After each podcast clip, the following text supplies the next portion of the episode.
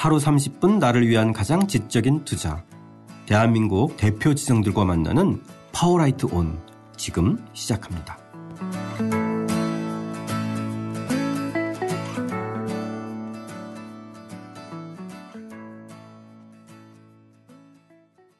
오찬호 선생님과 함께하는 결혼과 육아의 사회학 4장입니다. 출산 육아 박람회와 산후조리원 시작하겠습니다. 저는 책 만든 사람 김학원입니다. 안녕하세요. 포근이 형 박태근입니다. 안녕하십니까. 결혼과 육아의 사회학 저자 오찬호입니다. 자, 오늘 이야기할 출산 육아 박람회. 솔직히 저는 선생님 책에서 처음 들었어요. 아, 그렇습니까? 이런 박람회가 있다는 네, 사실도 네, 네. 처음 알았어요. 저는 그러니까 이제 그 첫째 아이 때는 되게 자주 갔었고 아, 네, 되게 자주 갔었고 그러니까 아니 근데 그게 그냥 나들이가 되는 음, 거예요. 음, 나들이가 음. 되는. 그래서 예전에 저 은평구 살 때는 음.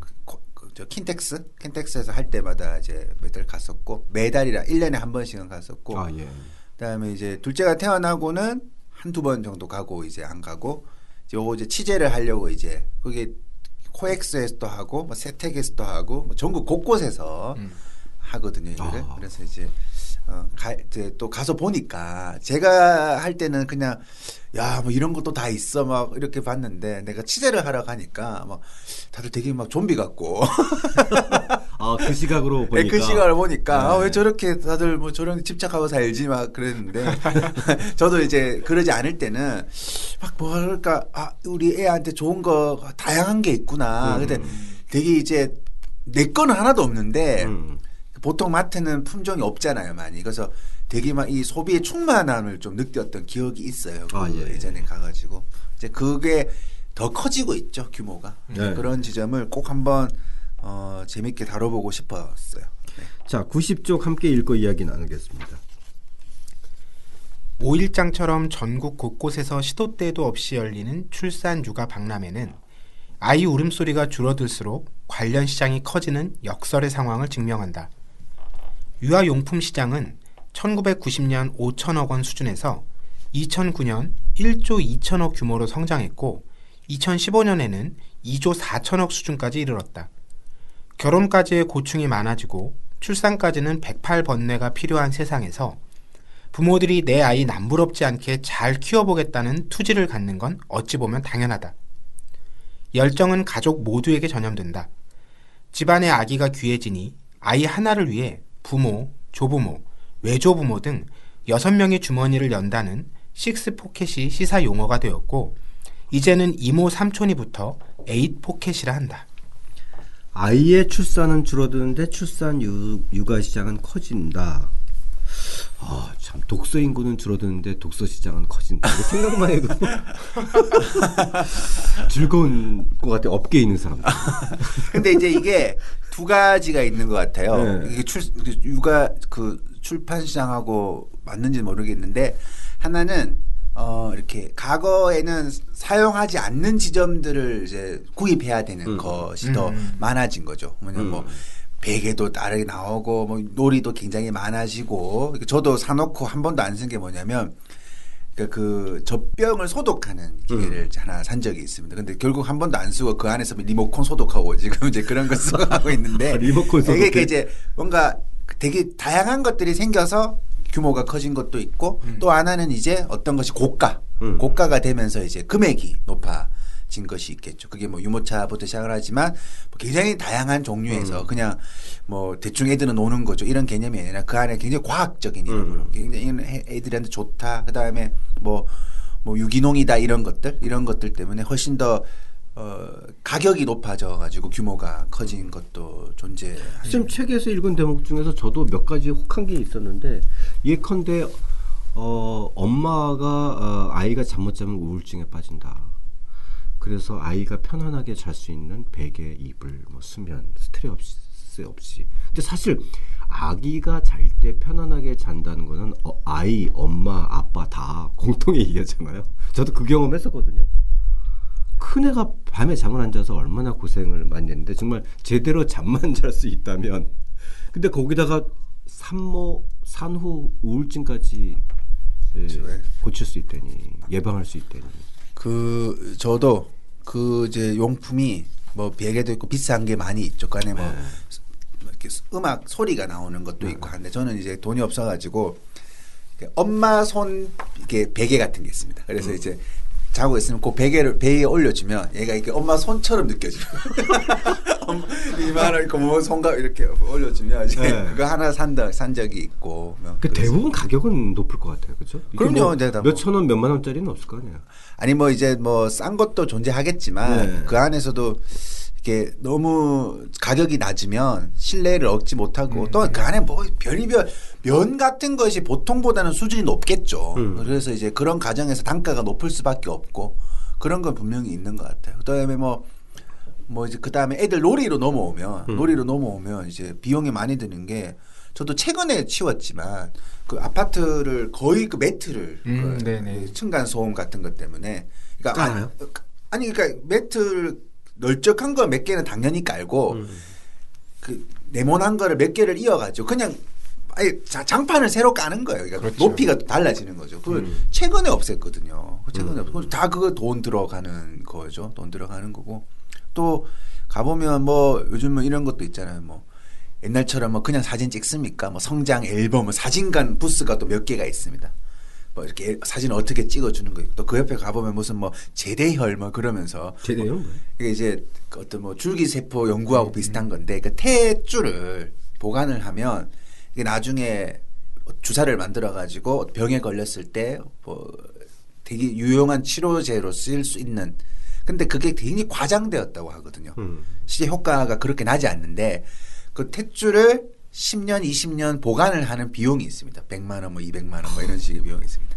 그런 게 또 부스가 몇 개가 있고 음. 또 이제 그런 걸 못하는 사람은 이제 옆에 보면 이제 보험, 애들 보험. 그럼 상담원들이 쫙 앉아 있어요. 그럼 앉아. 애들 보험이요? 태, 태아에서부터 가지는 보험 있잖아요. 근데 요즘 우리가 보험이 다 드니까 뱃속에 있을 때부터 뭐 예를 들어 가지고 뭐 기형아에 대한 이제 그런 것도 들어가고 그다음에 유산에 관한 거 혹은 어렸을 때 사고 당하거나 했을 때 이제 큰 병에 걸리거나 했을 때 대비하는 음. 그런 보험들도 굉장히 세밀하게 이루어져 있거든요. 그런 거죠. 그냥 그 공간은 굉장히 내가 그냥 평범하게 아이를 길러서는 안 된다. 다들 이렇게 관심을 가지고 살아가는데 음, 음. 어, 내가 너무 부족한 엄마였구나, 부족한 아빠였구나 이런 생각이 들게끔 하는, 음. 들게끔 하는. 그래서 막 저도 막 장난감 같은 거는 다 얻어오고 막 그렇게 줬는데, 아우 가보니까 장난이 아닌 거예요. 너무 아, 예. 내가 무심했던 거죠. 음. 그래가지고 보기도 하고. 그러니까 저희 때만 해도 형제 자매들도 여럿이고 그리고 또 보통은 둘 낳고 많이 나는 경우는 셋도 낳고 이랬는데 아주 이제 한 명 나는 경우가 아주 드문 경우고 근데 요즘은 형제 자매도 없고 어, 또 달랑 낳게 된 사람은 하나 나니까 선생님께서 지금 쓰셨듯이 six pocket 뭐 eight pocket 이런 말들이 나오는 것 같아. 그래서 시장이 이게 아이는 줄어드는데 시장 사이즈는 커지는 거예요. 그러니까 지갑을 여는 사람들이 더 많아진 거야. 한, 한 아이에 집중하는 사람들이. 그러니까 뭐 그 부모님들이 또 그 손자들하고 손자 손녀들하고 이제 애착이 커진 거죠. 아까 앞서 나왔던 이유 음, 때문에 음. 개입이 많아지고 돌봄이 많아지고 그런 것도 존재하는 것이고 어 그 다음에는 단지 그냥 주머니를 연다라는 개념이기보다는 실제로 이런데 가보면 할아버지 할머니들하고 많이 오거든요. 음. 많이 오는데 저는 그냥 뭐 사랑해서 지갑을 여는 개념이 아니라 우리 음. 자본주의가 오래 누적되면서 결국은 이런 거 하나 사줘라. 음. 이런 거 하나 너 가져라. 너 이런 이게 요런 우리의 모든 분위기를 다 가지고 있는 거죠. 그래서 음. 사- 예를 들어 가지고 어 이모가 뭐 고모가 혹은 뭐 아이를 사랑한다라는 것은 그냥 물질적인 무엇을 선물하는 것이죠. 우리가 이미 그렇게 누적되어 왔으니까. 네, 네. 그래서 음, 이제 음, 음. 뭐 그냥 단순히 뭐 옆에 주머니를 여는 사람이 많아진 게 아니라 자본주의 사회에서 어떤 것이 아이를 돋보이게 하는 것이냐. 음. 이걸 사가지고 너가 행복하다면 뭐 유모차 다, 다 사라. 예를 들어 살아 살아. 예를 들어가지고 그런 식으로 규모가 좀 커지는 거죠. 그래서 뭐 어, 조카를 그냥 머리를 쓰다듬어주는 사랑으로는 음. 그거는 2018년도에는 너무나 좀 한계가 있는 거죠. 그래서 정말 이 아이가 가지고 놀 수 있는 뭔가 의미 있는 거를 그리고 좀 비싸 가지고 부모가 못 사던 거를 주변인들이 사줄 때 지인이 되는 거죠. 지인이 되는 거죠. 그거 없이 그냥 뭐, 뭐 애를 아무렇게나 키우면 되죠. 뭐 몸으로만 놀아주죠. 그건 시대가 지나버리고 왜냐하면 이런 쇼핑의 목록들이 없을 때는 뭐 그렇게 살 수가 있는데 이제는 아니라는 거죠. 아니기 때문에 그런 것들이 약간 경쟁적으로 이렇게 오게 되면서 오게 되면서 그 규모가 커진 거라고도 볼 수 있겠죠. 예, 그래서 근데 저는 개인적으로 예나 지금이나 에, 그런 말 하잖아요.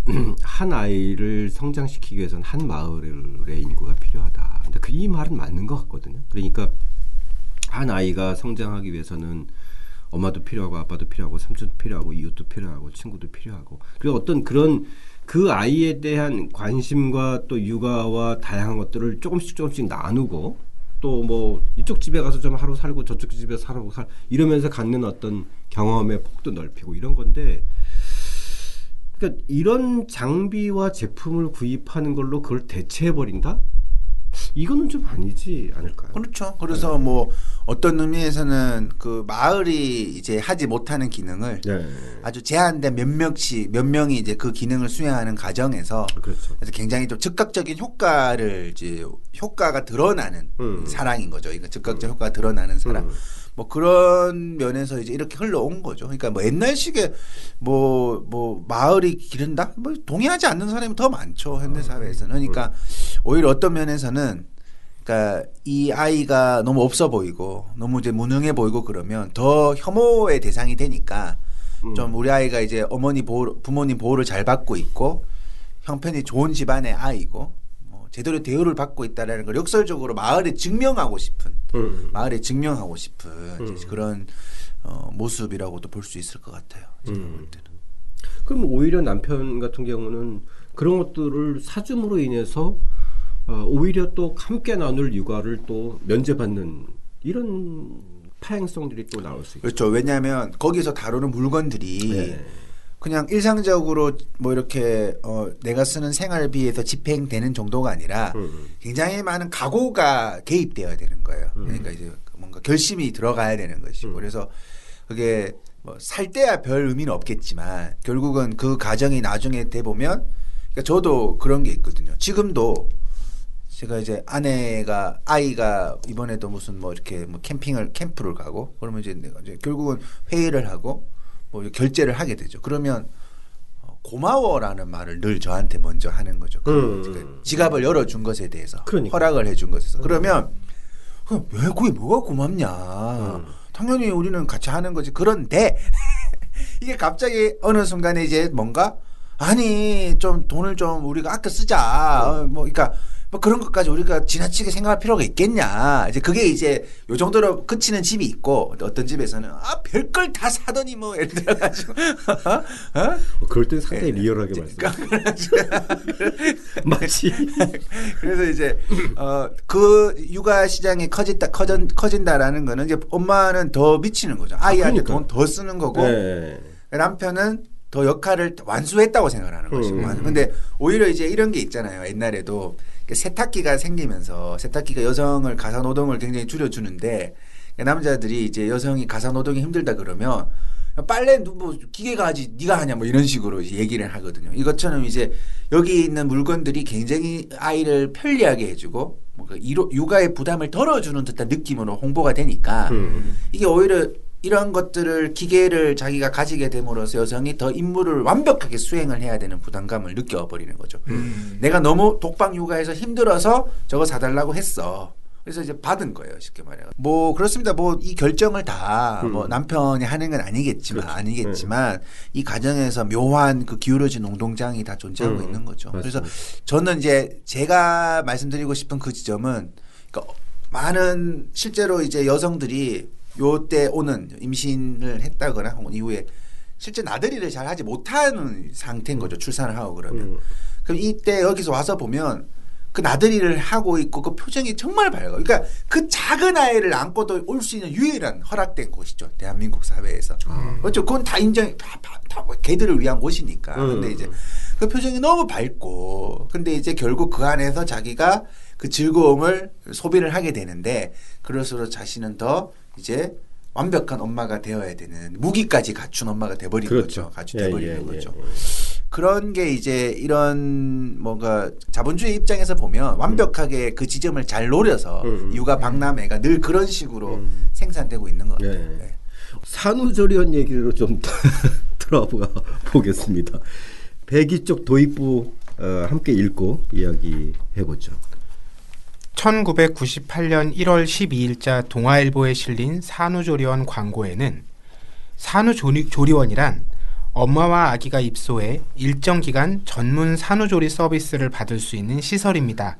라는 친절한 설명이 등장한다. 그만큼 낯설었다는 말이다. 산모들이 휴게실에 모여 쉬고 있는 사진과 함께 이런 곳 모르면 요즘 사람 아니죠? 라는 식으로 홍보하던 시절이다. 1995년 정도에 처음 등장했다고 하니 2000년대 이전까지는 모르는 사람들과 합숙하면서 출산 후 몸조리를 한다는 것은 매우 어색한 광경이었다. 이후 산후조리원은 꾸준히 증가해 2015년 6월 기준으로 전국에 617곳이 등록되어 있고 산모 10명 중 6명이 이용하고 있을 정도로 보편화되었다.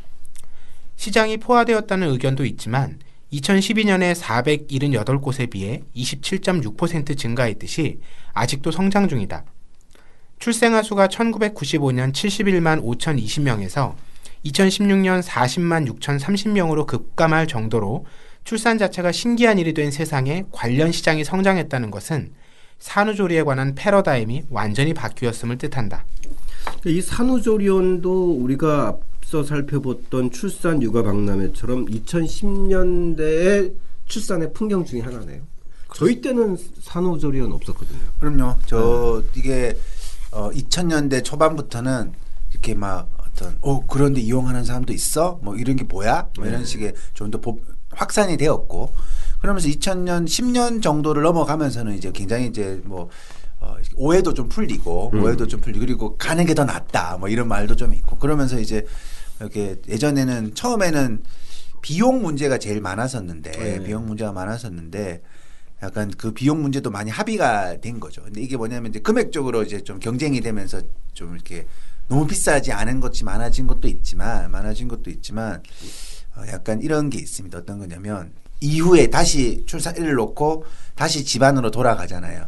그 마지막 휴가 같은 개념인 거예요. 이 음, 이제 음. 휴가 마지막 휴가 같은 개념인 거예요. 그러면서 이제 앞으로 고생이 시작되니까 앞으로 고생이 시작되니까 그 전에 나를 좀 이렇게 조리할 수 있는 이제 비용 이런 식으로 이제 선물 같 출산 선물 같은 거죠 일종에 음. 보면 뭐 그런 식으로 되면서 이제 어, 뭐 많이 이해가 뭐 이렇게 보편화 되기도 많이 보편화 많이 되었고 그다음에 이제 제가 요 제목이 산후조리원이 좋고도 나쁘다라고 음. 이렇게 표현을 했잖아요. 이제. 뭐냐면 저는 첫째는 하지 않고 음. 둘째는 산후조리원에 이제 들어갔었는데 몇 년 몇 년에?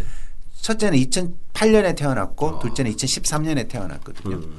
근데 첫째일 때는 제가 그 고민이 있었어요.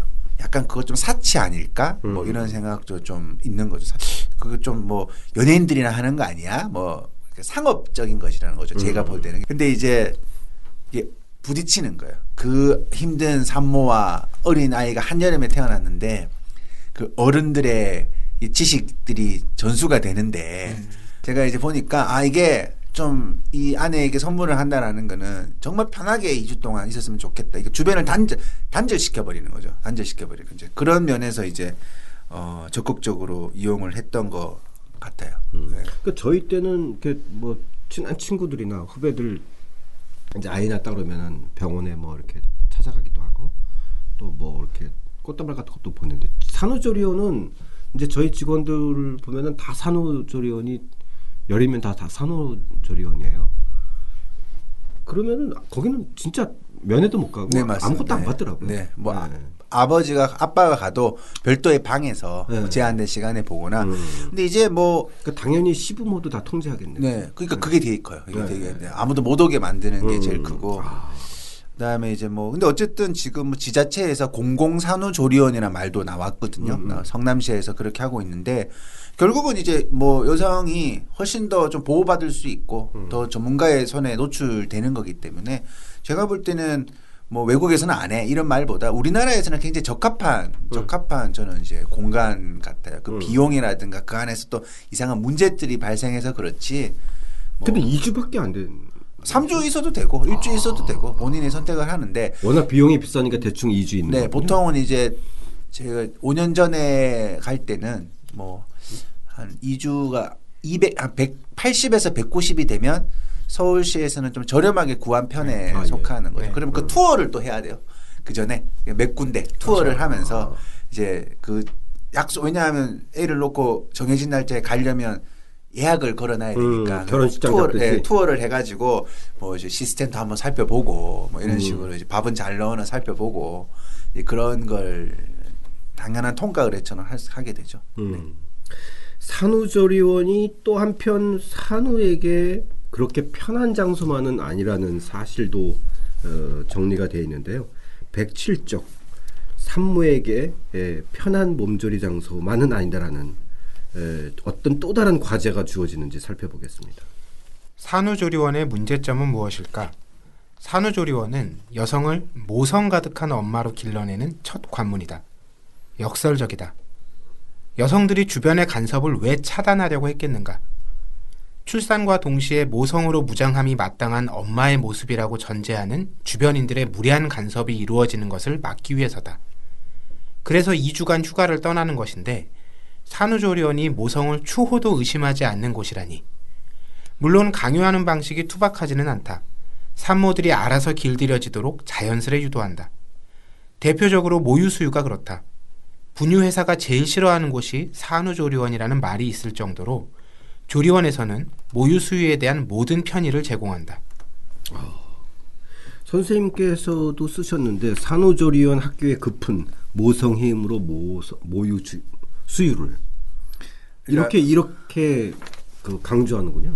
아니 그러니까 그, 그 프로그램이라는 것이 이제 뭐 밥 잘 나오고 네. 간식 잘 나오고 그 다음에 어 모유 수유를 하는 거죠. 근데 모유 수유를 도와주고 이게 전 마사지라고 하는 이제 네네. 프로그램이 다 존재하고 그런 정보들을 서로 공유하고 그래서 이제 맨날 하는 것이 이제 때 되면 밥, 밥, 젖 먹이는 거. 그 다음에 또 쉬는 거, 그다음에 프로그램에 뭐 참여하는 거 그런 코스로 이루어지는 거죠. 근데 이제 어그 과정에서 어떤 이제 모유 수유를 제대로 하지 못하면 뭔가 이제 뭐 좀 결핍된 존재로서 스스로 인지를 하게 되고 또 모유 수유가 잘 될 때 뭔가 내가 이제 뭔가 이제 좀 뿌듯함을 느끼는 그런 감정 구조를 이렇게 만들어주고 음. 이제 그런 것들을 좀 이렇게 경쟁적으로 좀 전투적으로 물론 이제 그 과정은 뭐 전투적으로 하는 건 아니겠지만 그 일련의 분위기 자체가 뭐 어떤 엄, 엄마의 모습을 이렇게 완성시켜가는 음. 그런 과정으로 많이 이루어져 있죠. 그래서 저는 그것과 우리가 이제 뭐 흔히 말해서 좀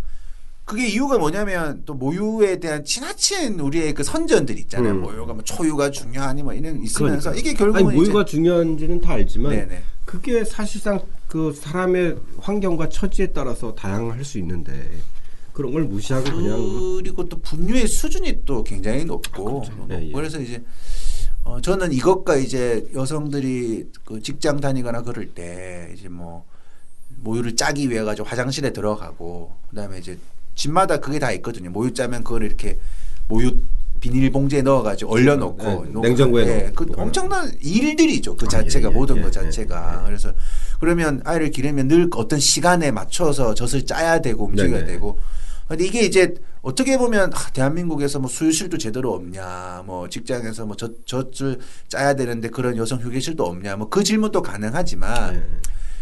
거, 굳이 그런 식으로까지 그 모유에 집착을 해야 되는 건가라는 질문을 던진다면 그 안에는 이 안에 있던 좀 어떤 모유라는 것을 모유 수유라는 것을 모성애적인 엄마라면 모성애 가득한 엄마라면 당연히 해야 되는 해야 되는 수행해야 되는 어떤 역할처럼 어, 설명을 하는 그런 공포의 언어들이 많은 거죠. 모유가 뭐 너무 좋다 좋다 좋다 좋다 뭐 음. 이런 식으로 얘기를 하면서 했던 음. 이야기들.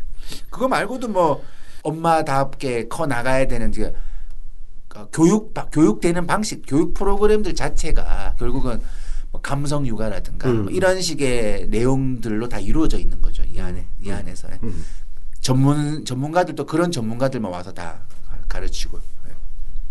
거기다가 또 체중 조절까지. 네네. 물론 이제 사실 뭐 강요한 건 아니지만 현실적으로 그렇게 모여 있어서 그걸 강조하다 보면 다 그쪽으로 이렇게 쏠리게 마련이잖아요, 그렇죠? 그리고 이제 네. 이미 이제 그걸 이유로 돈을 어, 이렇게 결제가 가능한 집도 있어요. 음, 음, 음. 여기 가야지 살이 빨리 빠진대. 아, 그러니까 산후조리원에 2주에 있어야지만 살이 훨씬 빨리 빠진다라는 이제 뭐 정말 그럴 것 같아요. 왜냐하면 참 희한한 논리. 모유 수유를 하면 또 살이 빠진다. 네, 그 모유 수유도 많잖아요. 거기 있죠. 그죠? 모유 수유도 네. 거기 있죠. 모유 수유도 그런 이유하고 좀 연결되어 있고, 그러니까 출산 이후 신체가 변화한다는 것에 대한 그러니까 강박을 음. 어마어마하게 가지고 있죠. 음. 어마어마하게 가지고 있죠. 그래서 여기에 과연 이게 뭐냐면 이제 그 남자들이 그런 식으로 경고하는 사람도 있대요. 음. 나는 뭐 애 놓고 뚱뚱한 거 절대 못 봐줘. 뭐 이런 식으로. 아 그래요? 뭐 그런 사람들이 어머, 어머, 어머, 그 여성들 스트레스가 다 그거예요, 다. 음. 그래서 이런 담론 속에서 출산을 한 사람들은 늘 이게 출산은 체중을 원상 회복시켜야 되는 두려움을 다 가지고 있죠. 우리가 뭐 포털 사이트만 열어봐도 맨날 무슨 뭐 연예인 누구 두 아이의 엄마라고 믿기지 않는 모습으로 나타나 뭐 완벽한 원래 모습 회복 뭐 이런 단어는 나오잖아요. 이런 분위기 속에서 이 안에서 이제 어 그냥 그러니까 엄마다움이 모성수유로 만들어진다면 여성다움을 잃어서는 안 된다. 우리가 다시 날씬해져야 된다. 그런 얘기를 어 그래야지만 남편에게 사랑받는다. 음. 예를 들어가지고 이제 그런 식으로 교육되고 있는 측면이 있는 거죠. 네. 자, 그 짧은 2주 동안에 이 몸조리 쉬는 줄 알았더니 산후조리에 있는 산모 정말 힘든 과정이네요. 이 모유 전쟁의 체중 조정 조절까지 113쪽 어, 읽고 이야기하겠습니다. 산후조리원에 있으면 모성만이 아니라 여성성 회복도 강요받을 확률이 높다. 현대 사회는 모성을 강요하면서도 이 때문에 여성성을 상실하는 것은 용납하지 않는다. 이러나 저러나 한국의 여성들은 찬밥 신세다. 학창 시절엔 화장한다고 욕먹고 졸업한 후에는 화장 안 하면 욕먹는 것처럼 여성이 아름다움을 마음껏 분출하면 저런 사람은 연애는 몰라도 결혼 상대는 아니다. 엄마로서는 빵점이다. 는 식의 평가가 따르고 막상 결혼을 하고 엄마로서의 역할에 충실하면 여자가 애 기른다고 저렇게 신경 안 써도 되나? 라는 힐난이 담긴 시선과 마주해야 한다. 그래서일까? 출산 전 체중을 회복하는 건 엄마들의 의무가 되었다. 근데 이제 이게 제가 그 요즘 이 책을 가지고 강연을 할때 네. 그 사회학으로 이 지점에 접근하는 그 맥락이 뭐가 다르냐라는 것을 이제 말씀을 드려야 되는데 보통 결혼과 육아는 특히 육아는 음. 출산과 육아는 되게 현실적으로 답을 원하는 거잖아요. 그러니까 철학적인 담론이 아니라 음. 내가 어떻게 해야 되고 어떻게 해야 되고 그러니까 지금까지 그거는 어, 교육학이나 혹은 심리학이라든가 심- 다음에 의사들이 나와가지고 원래 아이들은 이런 거예요. 음. 뭐 인간의 관계는 이러한 거예요. 동기부여를 하면 달라질 거예요. 네네. 발달 과정에 예, 따른 뭐. 교육 방식은 이런 정상성을 거죠. 정해놓고 네. 어떤 이야기를 하는 거잖아요. 근데 사회학은 그런 식의 방법이 뭐 나쁜 건 아니지만 우리 사, 우리가 이제 의식 중에 무의식 중에 정상성을 딱 만들어 놓고 어떤 것들을 이제 비정상으로 바라보려는 시선을 기르기 때문에 문제가 있는 것이고 또 두 번째는 그 심리학, 교육학, 의학에서 하는 어떤 솔루션이 모두가 마음 먹는다고 할 수 있는 게 아니다. 음, 음. 그러니까 굉장히 어떤 그 사람의 어떤 배경을 다 무시해 버리고 누구나 마음만 먹으면 그렇게 좋은 부모가 될 수 있는 것처럼 설명을 하고 있는데 굉장히 사회 구조적인 지점을 무시한 것이죠. 그래서 제가 원래 연재를 할 때는 뭐 엄마표 뭐뭐 이런 이제 책들이 되게 많은데 그래서 중산층에서 아주 안정적으로 사는 가정에서나 할 수 있는 것들을 마치 모든 사람이 할 수 있는 것처럼 그렇게 말을 해버리면 어떡하느냐 네. 이런 얘기를 하고 있죠. 그래서 말씀하신 그 지점, 그러니까 뭐. 그 산후조리원의 문제 그리고 어떤 방향 이런 얘기 그러니까 산후조리원은 아니지만 가끔 어떤 아이들 단체 저를 부릅니다. 음. 그 부른 사람만 저를 좋아해요. 와 우리 단체 와가지고 그런 요즘 그런 단체 많잖아요. 뭐 이렇게 그렇죠. 뭐 이렇게 협동조합 이런 거 음, 많잖아요. 네네네. 어 제발 우리 단체 와가지고 이렇게 좀 해달라. 음, 음. 너무 이제 초대를 하니까 가서 얘기를 하면 듣는 사람들은 아니 그래서 어쩌란 말이냐. 음. 우리가 여기 온 이유는 뭔가 하나의 방법을 찾아내서 음. 오늘부터 아이에게 어떻게 하기 위해서 들으러 왔는데 음. 뭘 자꾸 뭐 담론 어쩌고 저쩌고 뭐 얘기를 하느냐라는 거죠. 그래서 음. 어, 그 지점이 가장 이, 사- 이 결혼과 육아의 사회학의 포인트이기도 하고 음. 이 책이 또 논쟁이 될 수밖에 없는 논쟁이 될 수밖에 없는 또 지점이기도 한 거죠. 네. 네. 자, 오창호 선생님과 함께하는 결혼과 육아의 사회학 4장은 여기서 마치고요. 다음 시간에는 5장 그들만을 위한 육아서의 범람편으로 다시 이야기 이어가겠습니다. 함께 해주신 청취자 여러분 감사드립니다.